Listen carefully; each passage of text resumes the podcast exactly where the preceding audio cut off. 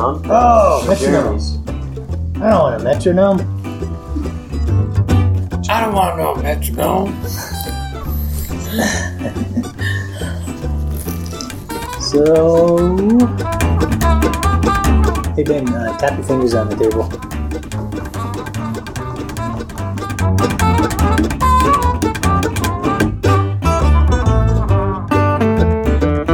Welcome to the Practically Theologians podcast, where we attempt to make Reformed theology practical.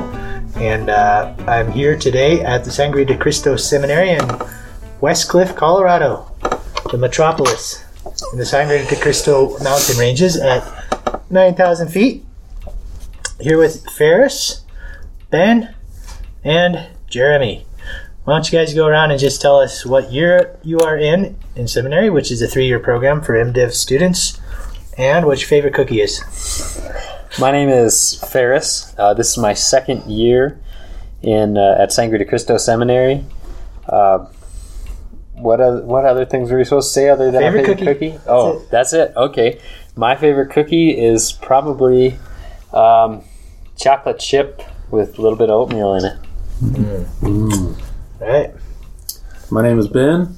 I'm a first year student and definitely a chocolate chip cookie, but it needs to be on the softer side. And I'm Jeremy. I am a third year student. Well, third fall. I have one more summer to go after this. And my favorite cookie is a raspberry almond amaretti cookie. Wow, Well, that sounds sophisticated. yeah, Well, I baked those for uh, four years. So. Yeah. nice. Jeremy is a professional baker.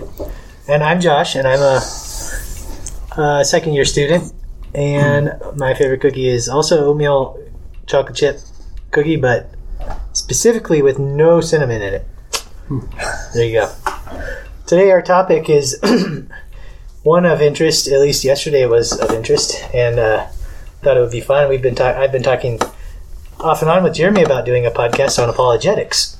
It's something I don't know that much about. I've listened to some people talk about it on podcasts, and I've listened to some lectures and stuff like that, but I haven't really gotten deep into the weeds of apologetics per se. So, um, Jeremy, what is apologetics? Good question. well, the term apologetics, uh, you can actually, if you want to look at 1 Peter 3, verses uh, 15, you have Peter saying, instructing Christians to always being prepared to make a defense to anyone who asks you for the reason of the hope that is in you. The word make a defense Oh, sorry. Yet do it with gentleness and yes, respect. Yes, you, we'll get to that. Yeah. The word there is apolo, apologia, apologion, actually. It is a word that comes from the Greek preposition apo, from or away from, and the noun logos for word. So it means to give a word from, to give a word. Uh, we get our word apology from it, which is why some people are very confused by the prac- the term apologetics. I'm sorry that I'm a Christian. yes, that's what some people might think that you're meaning. Like, don't apologize for that. But to give to to make apologetics is to give reasoning or defense for what you believe, or even to answer the objections and questions of those who ask you. Okay. Um, so we're going to go through this podcast kind of. Um, Jeremy's kind of got a lot of information to share, but we're all going to kind of ask here and there questions. I actually have some questions prepared. Um, first of all, when do you want to give these uh, guidelines for doing apologetics? I think that'd probably be best for towards the end. For the end, all right. So say stay tuned for for a list of good suggestions for when you do apologetics that will not derail your witness as a Christian and might help you think productively about how to do apologetics. But anyway, to begin, all right. What if I ask my questions here as a skeptical person of this apologetics thing? Isn't it just for the academics? Why do we need apologetics? What what is this? It, what can't I be a Christian without it? Well, uh, can you be a Christian without apologetics? I suppose if you were never in a situation in your life in which you have to give a defense of your faith and know the best way to do that, then maybe. But seeing that all Christians live in the world, live with unbelievers, live with people who, or or sometime in their life, are going to be in the presence or with someone who doesn't know about their faith or doesn't understand their faith or hates their faith, then I would say that it is important, as Peter says here, that all Christians be ready to give a defense of that faith and in a way that is both honoring to God, to His Word, and is uh, loving to those whom they give it to. Yeah, and I would suspect we could make a biblical case for apologetics also. Um, I mean, if creation proclaims the glory of God, I mean, wow. Shouldn't his new creation people do that too? Yeah. All right, And Ferris, what do you got? Well, I mean, just related to that, um, some a lot of people would just you know think that it is kind of a waste of time. It is simply for academics, but I think a lot of that might just come from maybe some faulty ideas about what apologetics even is. Um, you know, being able to have very high, hard to understand um, things concerning science and geology under your belt uh, to be able to um, stump the, the most intelligent doctorate who is going to come up to you and, and deny um, the faith or, or challenge you with all of these things he considers to be uh, factual. Um, but I really think apologetics done really well can be done by a child um, who who simply believes that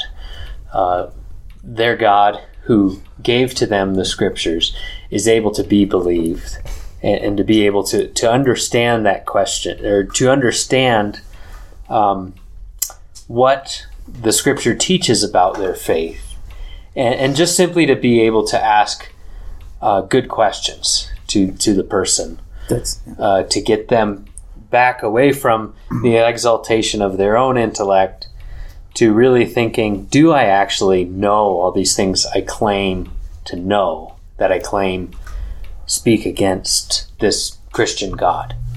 So what you're saying is apologetics is kind of a natural part of a Christian life. It's not a separate uh, ivory tower discipline. Yeah, and you know, you could get a doctorate in studying a lot of these things. But I think if you if you simply are confident that your God is always right, um, and know just a few things, I think I think you can, even as a child, be able to uh, to give a give a reasoned defense for for the faith that you have. Ben, Yeah, when I think of apologetics, I group it together simply with evangelism. And so I don't separate the two.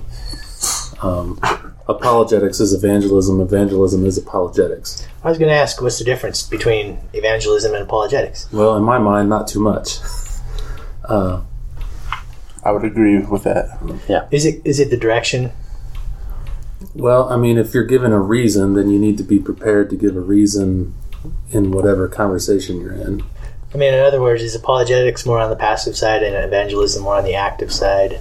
Does I mean, it's, we're just making a distinction, I guess, Yeah, perhaps. but it may not be useful to make. But is evangelism more going out and seeking, or just proclaiming the gospel, where apologetics is more engaging people, where like in conversational type of situations?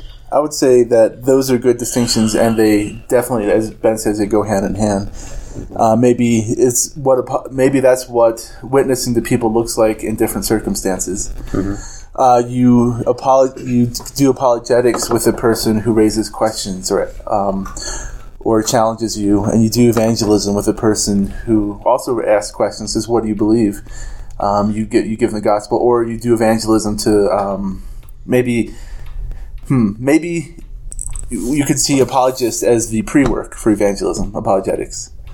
All right, laying the groundwork or something. Yeah, or ma- but it's hard to separate the two because they both, as Ben says, they intertwine so much. Is you should always do apologetics with the goal of evangelism because Yeah. evan- the- sharing the gospel with people is the ultimate purpose of all our interaction with um, non-Christians in this way. Yeah.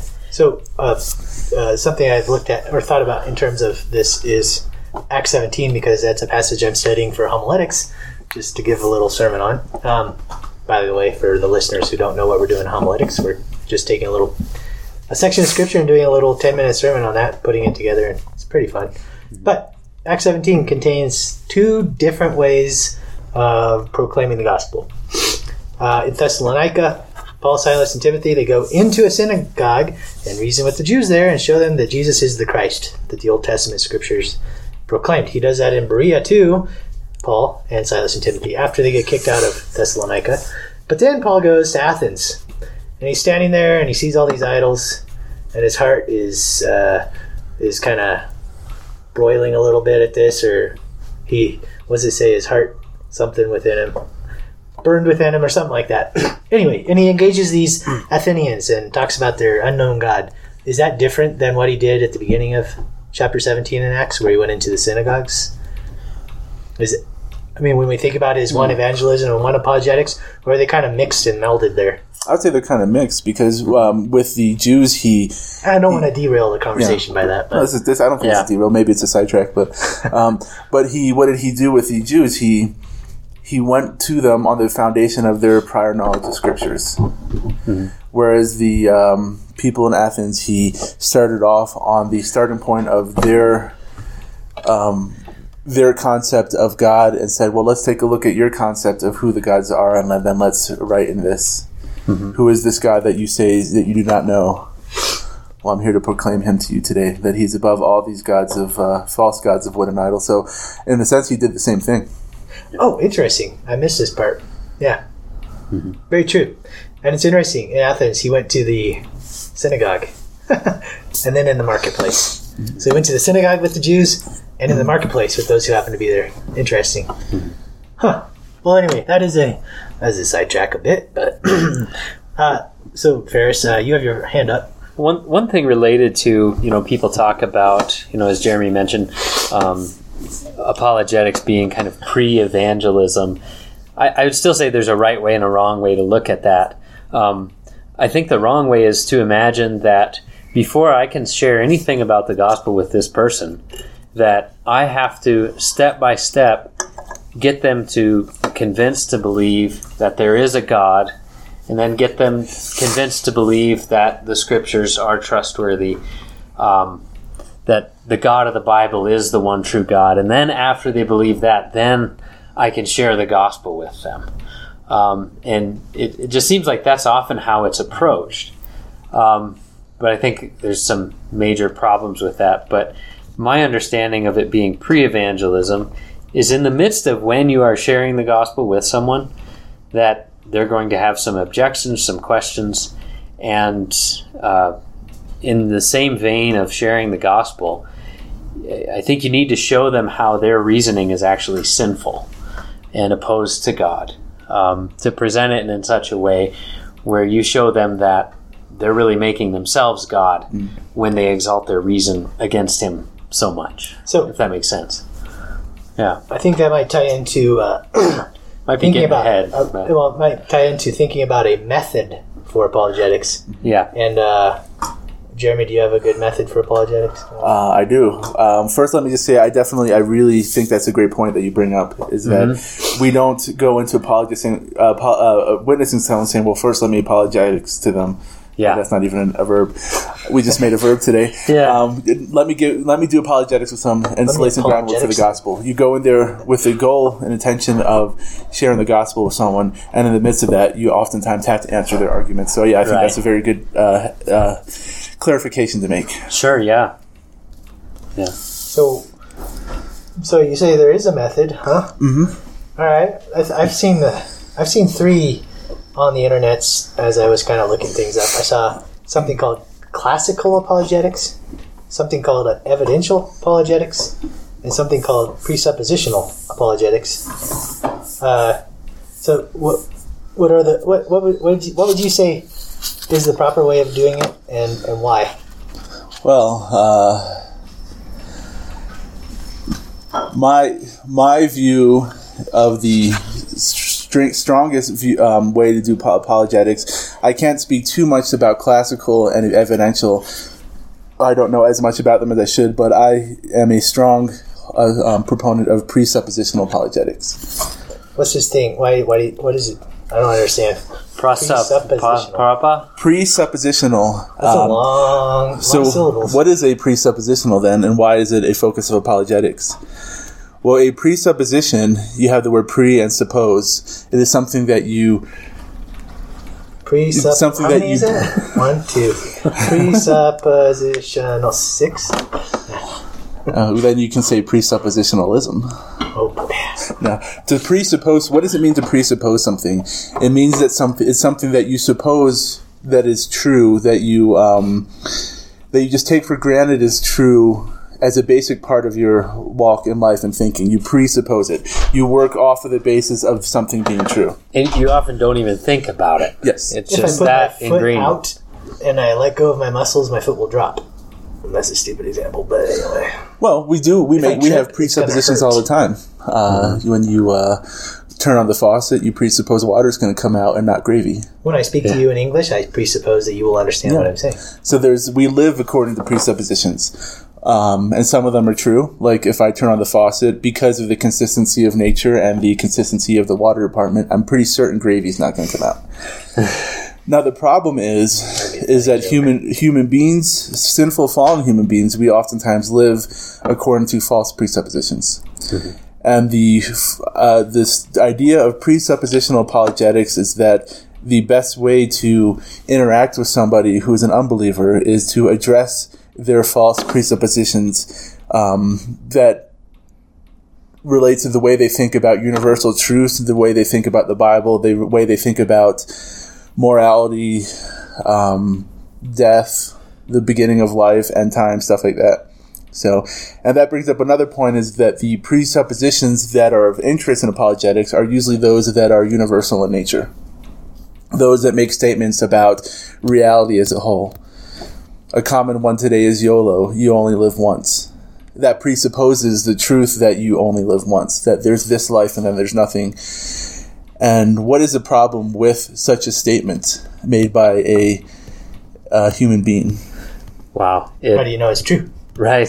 Yeah. How do you know it's true? That that's kind of the one question I was thinking with it. I mean, I'm sorry for interrupting. I'm the No, oldest guy here. But uh, that's kind of the one question that I was thinking that a child can ask Mm. when someone advances something that's against God's uh, revelation over Mm-hmm. what he says in his word is just in a little squeaky voice to say, "S- uh, Excuse me, sir, I don't mean to be rude, but how do you know that's true? It reminds me of the emperor with no clothes. And that is Uh-huh. a, that is a huge. I was just thinking about the same thing, and that is Uh, the king doesn't have any clothes on. Yeah, that simple way of thinking is one of the best uh, ways to deal with presuppositionals. Is like the child asking their parent when they say clean their room, why? Ah, I mean, it's like, well, parents are usually like, well, because I said so, and that is that. Sometimes that's an accurate answer. yeah. Um, but there, but that that answer can take what someone has taken for granted and just shake its foundations. Mm-hmm. And to answer my own question of why is it a problem for a person to make a universal claim, is because we're not universal. So how do you make a universal can't claim without universal knowledge? So when you say we're not universal, what, you mean is Oh, good question. Um, we do not see reality as a whole. We do not see time and space and everything as a whole all at once, um, in, at one time, which is necessary to make universal statements. Nor are we Okay. the creator of all things, which is also helpful if you want to make universal statements. So we're we not don't omniscient. have all knowledge. So basically, to put it, to Yeah. sum it up in word one, one word, man is not God. Therefore, man cannot authoritatively make universal statements unless he has received a universal truth from a universal being from God. Yeah. And that is one of the issues with presuppositional apologetics is asking the question, did where is the foundation for a truth like YOLO? Mm-hmm. So, so right, Yeah, right. there isn't one. Well, Well, there is, but it's wrong. where does it lie? Yeah. Where does it stop? Where's the buck stop? Mm-hmm. Yeah. Well, it gets into like um, this, this. Uh, so, it sounds good attacking presuppositions and stuff, but uh, what does it actually mean when you're talking to somebody? What does it look like? Good question. Uh, do you have a argument that you could uh, No, let's see. present? Like especially specifically some one that someone would bring up regards to the Bible. I have one if you can't think of one. The most logical position not the most honest position to me of, of someone who truly wants to understand improperly the origins of the universe and the meaning of life. And I did say improperly because they do it on purpose, I think. That's what the Bible says. Uh, is the atheist position. So, an atheist who's trying to make sense out of things would deny the existence of God and would probably embrace the idea of evolution. And so they would presuppose, I guess, right, that there would be no ultimate meaning to anything. Is that would that be a presupposition of an atheist? That is. Um, And what if I'm a casual atheist? Let's say I'm just an atheist on the street with me, and man, Christians are stupid. They're ruining the world. Wars are started by religious people. That's a problem. We need to cut out religion, and wars will cease. huh, man, that is a long one. It takes a lot to unpack. Um, Okay, fine. let's let, can we? How about this one? How about someone comes to you and says, um, "The Bible is not true because miracles don't exist." Okay, Bible. Yeah, Jesus didn't Excuse me, sir. Who raises? How do you know that's who true? rises Exactly. from the dead? Yeah. How do you know? The question is, how do you know that something does not exist? Yeah, you would have to have absolute knowledge to be mm-hmm. able to make an absolute statement like that. Yes. Or you would have had to have been told that by a trustworthy source Yes. that you know you can trust. And also, say- go ahead. I guess my where my question is going. So, i- is what impact upon the person you're speaking to are you intending to have?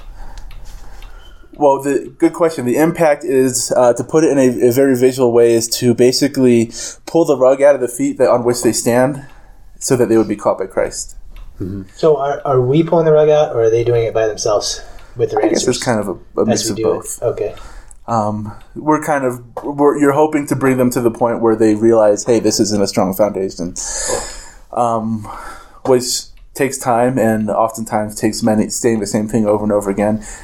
And it takes the work of God because I mean, there's a difference between proof and persuasion. I think uh, no, it was you that said that people do this on purpose. And the oftentimes, yes, these are views that they might not subconsciously say, "Well, I think I'm going to deny God by uh, believing in uh, relativism." Um, it is a it is basically a foxhole that people run to to avoid the truth. You blow up one foxhole, what are they going to do? They're going to run to the next foxhole, and then or run back to the other one when they can rebuild it. So the, it is a sense they, it is in a sense they are hiding themselves from the truth, and our job is to, as uh, Paul puts it, break down any, every argument that is a barrier and any, any objection that is a barrier against the truth in our warfare. All right. So, presuppositionalism. Mm-hmm. I believe there are people who have objections to this uh, way of doing apologetics. People Yes. associated with Ligonier Ministries, big names like R.C. Sproul or John Gerstner. Um, and I, I was trying to research their objections a little bit. It was it was difficult because there were a lot of words and I had a little time. but I actually watched a uh, a lecture by Gerstner, who sounds exactly like Sproul, by the way. Oh, does He it? does. Uncanny, Yeah. uncanny. Anyway, um, and even his expression, es- expressions and his chalkboard writing, it's, it's weird. anyway, uh, some of the things he brought up had to do with the idea of um, evidence. So, one question: Does doesn't presuppositionalism ignore evidential arguments?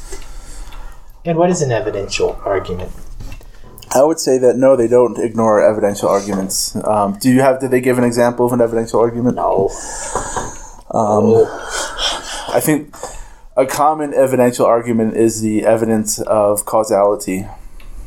Uh, basically, uh, all things have a cause, and something this world exists, therefore must have a cause, and the cause of those things is God. Which is uh, an old, maybe that's an older one. I'm not sure how much in use that is now, but that is. Let's just take that as an evidence. And some people say, "Well, zing, there you go. That's my proof." Well, the problem is someone with a presupposition towards materialism would say, "Well, no, the cause of everything is a Big Bang," and you would, and and they would say that, and you'd be like, "Huh, that didn't work. Let me go on to the next evidence." So rather than just presenting evidence and saying "Yay for my team," you can present evidence, um, but then you have to address what the way that person is person's presupposing is going to um, interpret that evidence. Like you can say, look at the complexity of nature. That is obviously evidence that God exists. And they say, well, no, that is just a process of thousands of years of, of chance mutations and evolutions. And you'd be like, well, I'm If you have enough time, Yeah. look at what can happen. Yeah, look what um, I'm stumped now. But instead of saying, well, let us look at the presupposition of evolution and see and address that, see if that is a fou- a a reasonable, if that is something that can be held as a universal truth because it's founded on universal knowledge or it's founded on good science, maybe. And um, there are lectures you can listen to to see that evolution is not even based really on good science. Oh yeah, Um, but that's a whew, maybe that's another podcast discussion. yeah. Just so you guys Oh. know, for the record, mathematics dis- disproves evolution with our knowledge of DNA. But anyway, Yes. Um, so while um, while evidences can be used, they aren't the nail in the coffin of an enemy's ar- of an enemy of an opponent's argument or objection. Uh, you have to address what underlies their thinking and the way they're going to look at those um, those evidences and under- interpret them. so what are we getting at in all this? What are we hoping to show when we do this? When we expose their presuppositions, what are we? What's a? What are we trying to show them by this? that the only fou- solid foundation for me having any uh, any faith or any belief in anything universal is the Word of God, which He has revealed in the Old and New Testament, um, and faith and through faith in Christ. That any other stance on worldviews, beliefs is uh, is faulty and um, not trustworthy. So are we only trying to show them that their worldview is faulty, or because behind it all is truth that God exists and His Word, He's given us His Word and reveals Himself in creation? That's a good point. Are we trying to actually show them that they have to borrow from our own, from the Christian worldview in order to make these arguments? That is an excellent point, and you're right. Um, there are certainly ways in which um, people are inconsistent in their worldview. For example, uh, well, let me think of an example. Um, well, yeah, here's one. Uh, from the 70s, you have the sexual revolution. You have um, uh, get pleasure where you can get it. No one, ever, no one has restraints on them to, uh, um, in terms of getting pleasure. They can get pleasure however they want. And someone who holds to that will then, especially in those eras, they would say the war in Vietnam was an atrocity. Or, hey, don't steal that, that's mine. And what they're doing is they're jumping from the worldview that get pleasure however you want to the Christian worldview of right of universal right and wrong. Because they're saying everything you want to do for pleasure is right, but when it comes to stealing a wallet, then hey, that's not right, that's mine. And that's a Christian worldview. Does that make sense? Mm-hmm. I think when they respond, though, that, well, we believe that man is the highest order of being, and as long as you're not hurting anybody and you're two consenting adults, then it's then it's okay. Um, so how would I mean, uh, how's that not consistent? Just um, you know, I mean, it's like as long as you're not hurting another man, that's okay. I mean, that's my understanding of the way they would think. Well, my grounds would be so why is that a standard for good? Because sometimes you do have to. Because sometimes good is you sometimes do have to hurt someone for their good. Sure. Yeah. Um, you end up. Um, I mean, just I guess the even the ability to to make a standard to determine that man is the highest order of beings, um, and you shouldn't hurt him. You have to have some sort of external standard of justice, which doesn't really make sense. Yeah. What if, Well, let's- what if in the their view the external world. standard of justice comes from an evolutionary biological process? Meaning um, basically animals eventually figured out that life was a lot more enjoyable and their species did a lot better if they worked together and quit fighting To some degree, yeah. yeah um, Do you get? Then that raises the f- a philosophical question: Is can you get something from the uh, complete absence of something? Like, can you get uh, um, morality from the absence of morality? Can you get life from non-life? That is typically considered a something that is, is an impossibility in the natural world. yeah Um, so, However, I guess what we're kind of demonstrating is if you do take people on in terms of evidence, which I, I think I think that's not necessarily wrong to to you know to be able to engage them in evidence, but he eventually got to ask the question, "Why do you care so much? Like, why do you not want to believe mm. these things? Why, mm. you know?" Um, eh, you know, really get it down to their conflict with God instead of the logic behind their persuasion versus the logic behind our persuasion. And that comes to uh, that answers one of the points that I'll bring up towards the end of the study is that rarely are you dealing with somebody who is looking at this as an academic pursuit. Usually, Yeah. they have some reason why they are rejecting God for particular reasons, uh, because they maybe they have they fear justice, they fear judgment, and this is the way they deal with it, or they had pain in their life, so they refuse to understand why God would allow that to happen. So that's an, that is a good question. That is important Yeah, point to get to mm-hmm. as well. yeah. Here's a second common objection mm-hmm. to presuppositional apologetics. What what about so at the end of the day what you say then is God exists because he says so and his word says he exists verifying that he exists. Is- Isn't that circular reasoning what the Bible says God exists and God exists and gave us the Bible. Mhm. Therefore God exists and gave us the Bible is true. So you're saying uh, circular reasoning is bad, and well, let me say very clearly about circular reasoning that when it comes to ultimate authority, circular reasoning is unavoidable. What do you mean by that? Why is that unavoidable? Well, think about this. If you have something that is your ultimate source of truth and uh, for the universe, your your ultimate authority in life, and you want to verify that authority is ultimate, where would you go? You go to that go ultimate senses. authority. Well, then doesn't that make your senses the authority over that authority? Absolutely. Yeah. So the very nature of an ultimate authority is that it's at the top, it's at the ceiling. It can't you can't go anywhere else. So what the authority says about itself may be seem like circular reason, but it is unavoidable because if anything else were to become your authority on that thing, then that thing would become the ultimate authority. Oft- Oftentimes, a false ultimate authority, but uh, uh, but that's the nature of the issue. Yeah. You, uh, So, like for example, if I believe that this room is 33 feet long, um, and we have a debate about it, how, how are you gonna how are you gonna prove me wrong, or how am I gonna prove myself right? I'm gonna go to France and get the unit of measure. That's probably in meters, but from France, to the standard, Yeah. and come here and measure it, and uh, that will determine the exact dimensions of this room. Okay. But then, how do you know that that standard is correct? It is. Okay. It's the base. Because it is the standard. Yeah, eventually you reach a point where you can't appeal to a higher. All authority uh, can only appeal to a higher authority, and then, or all claims of authority, and eventually you reach the end. That kind of illustrates the point pretty well. The idea of a standard unit of measurement, right? Mm-hmm. Don't, don't they adjust something like uh, for ounces or, or weights, uh, whatever they use in Europe? But um, Plus or minus, like they have to adjust it and stuff because it loses mass slowly. But there is a standard. If there wasn't that standard, what would happen in a hospital? you just Give them four milliliters of something, blah blah blah. well, a milliliter What's to a you mill- might what? not be a milliliter Yeah. to me. Well, what if five milliliters, two Yeah. milliliters, Yeah.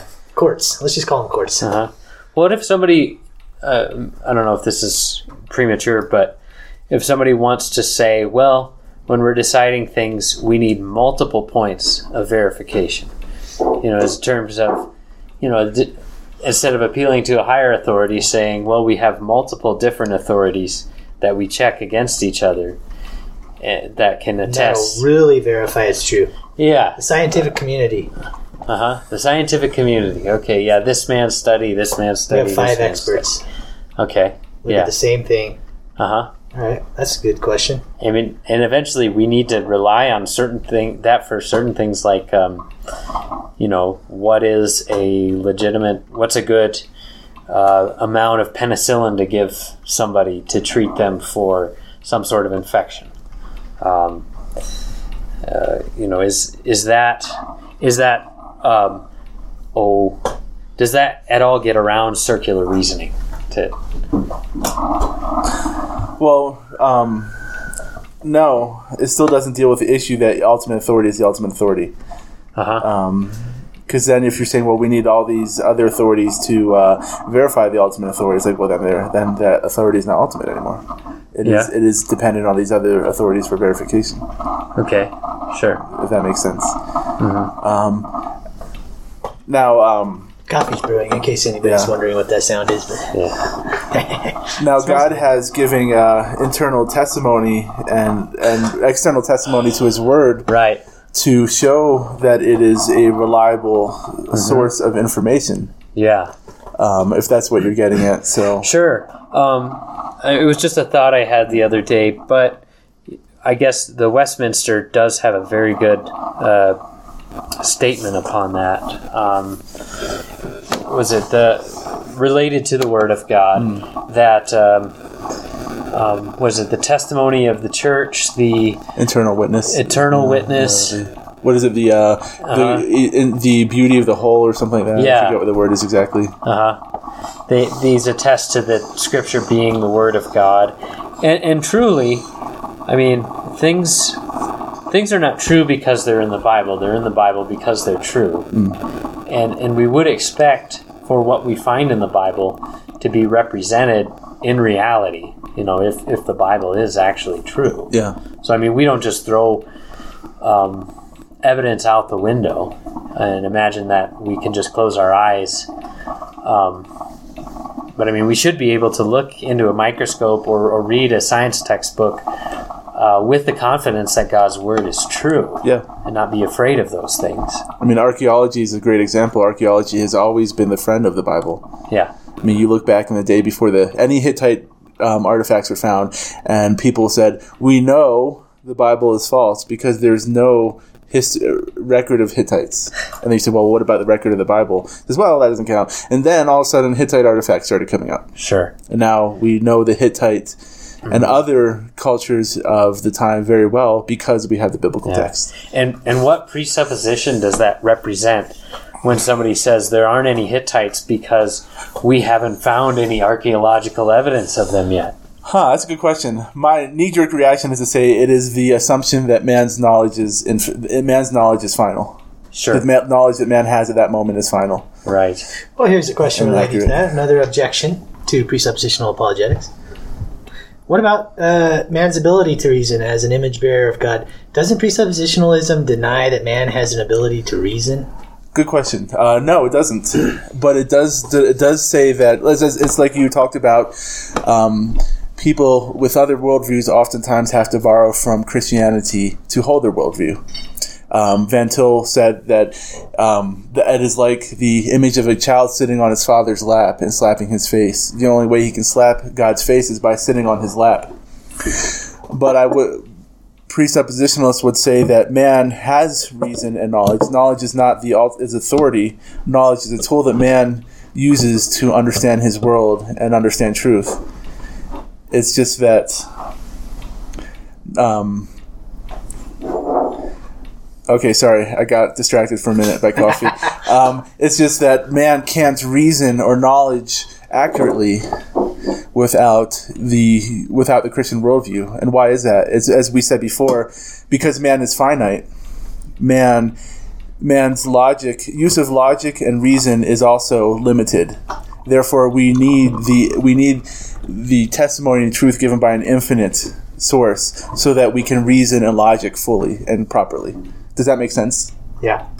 We need something better than us. Yes, we can't reason. We uh, I like what Greg Bahnsen says on the subject.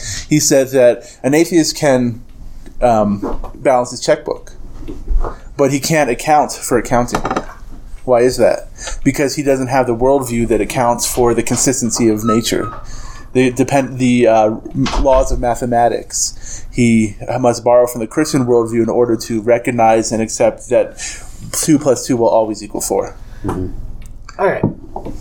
So coming back to the question of what's the point of what are we trying to do with apologetics then? Are we trying to expose someone to the fact that they don't really know anything?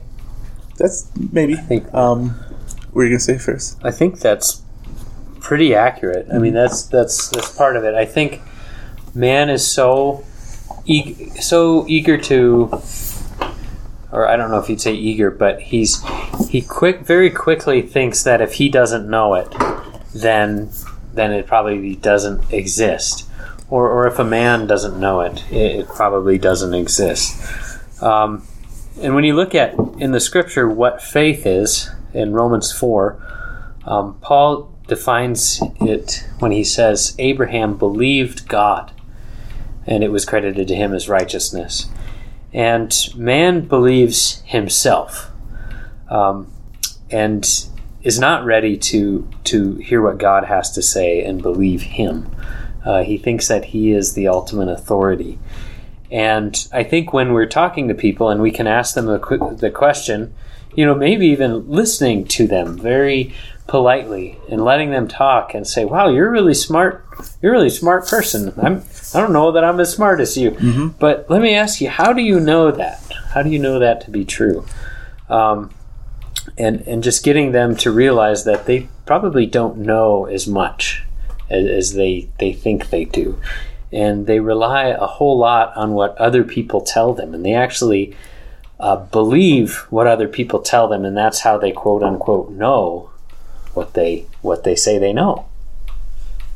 All right.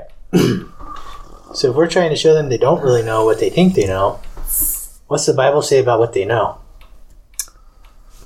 And You talking about Romans one? yeah, we, Yeah. we the classic Yeah. text to go to, Yeah, right? and we actually kind of talked about that already. Yeah. um, Yeah. Is that man deep down has a knowledge of God? Um, God has made him and put a, a, a knowledge of who his creator is.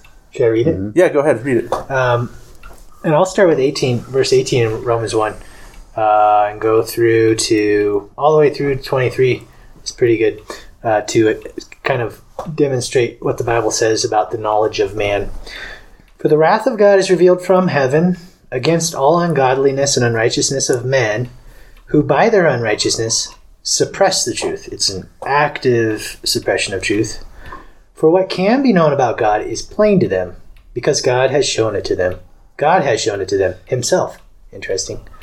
For his invisible attributes, namely his eternal power and divine nature, have been clearly perceived ever since the creation of the world in the things that have been made.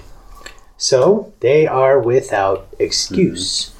For although they knew God, they did not honor him as God or give thanks to him, but they became futile in their thinking, Yeah. and their foolish hearts were darkened. Claiming to be wise, they became fools and exchanged the glory of the immortal God for images resembling mortal man and birds and animals and creeping things, and may I say, and brain power. But Yeah. anyway, that's the classic text Yeah. for thinking about this, isn't it? It is, and um, part of, we've discussed already what part of uh, presuppositional is is finding those places where they are depending on their the Christian worldview that they are rejecting. Yeah. Those uh, um, remnants of their knowledge of God that still exists, and saying not really saying "aha," but saying "see," you're dependent on God. Yeah, look. Yeah. Yeah, look, you're borrowing from this worldview of truth that you deny exists, basically. Is that I'd say, in light of Romans 1, um, if we can answer someone's objections uh, very respectfully, I think I think a next step is, is something I heard in um, uh, was, there was a panel on apologetics, and, and one man he he was he let everybody talk, and then he said, you know, I think there's a really a lot of good things that we can we can learn from one another. But he said, what I end up doing with a lot of people is after we've talked it out for a while, I say, you know, I'd like to ask you something. If I were able to prove to you beyond a shadow of a doubt that Jesus Christ rose from the dead, that he is God, would you bow down and worship him? and he said a whole, mo- like 100% of the time, they say, absolutely not. They, There you go. They would not. that's what Jesus said? Yeah. Even if a man raised from the dead, Yeah, you wouldn't believe. right. Yeah.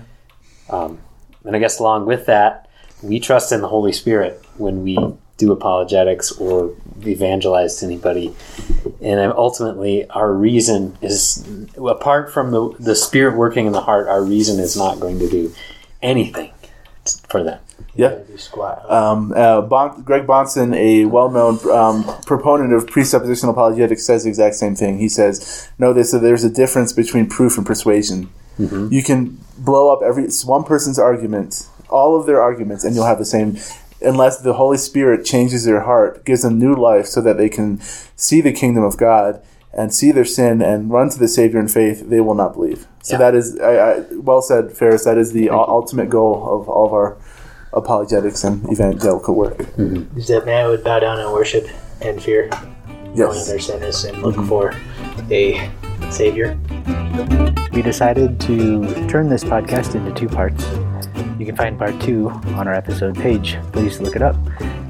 We hope you enjoyed this part one of our apologetics talk. Go ahead and leave any feedback at podcast at practicallytheologians.org or you can find our Facebook page somewhere out there and leave feedback there too. Or if you have any questions or topic suggestions, we'd be happy to entertain those. Thanks for listening.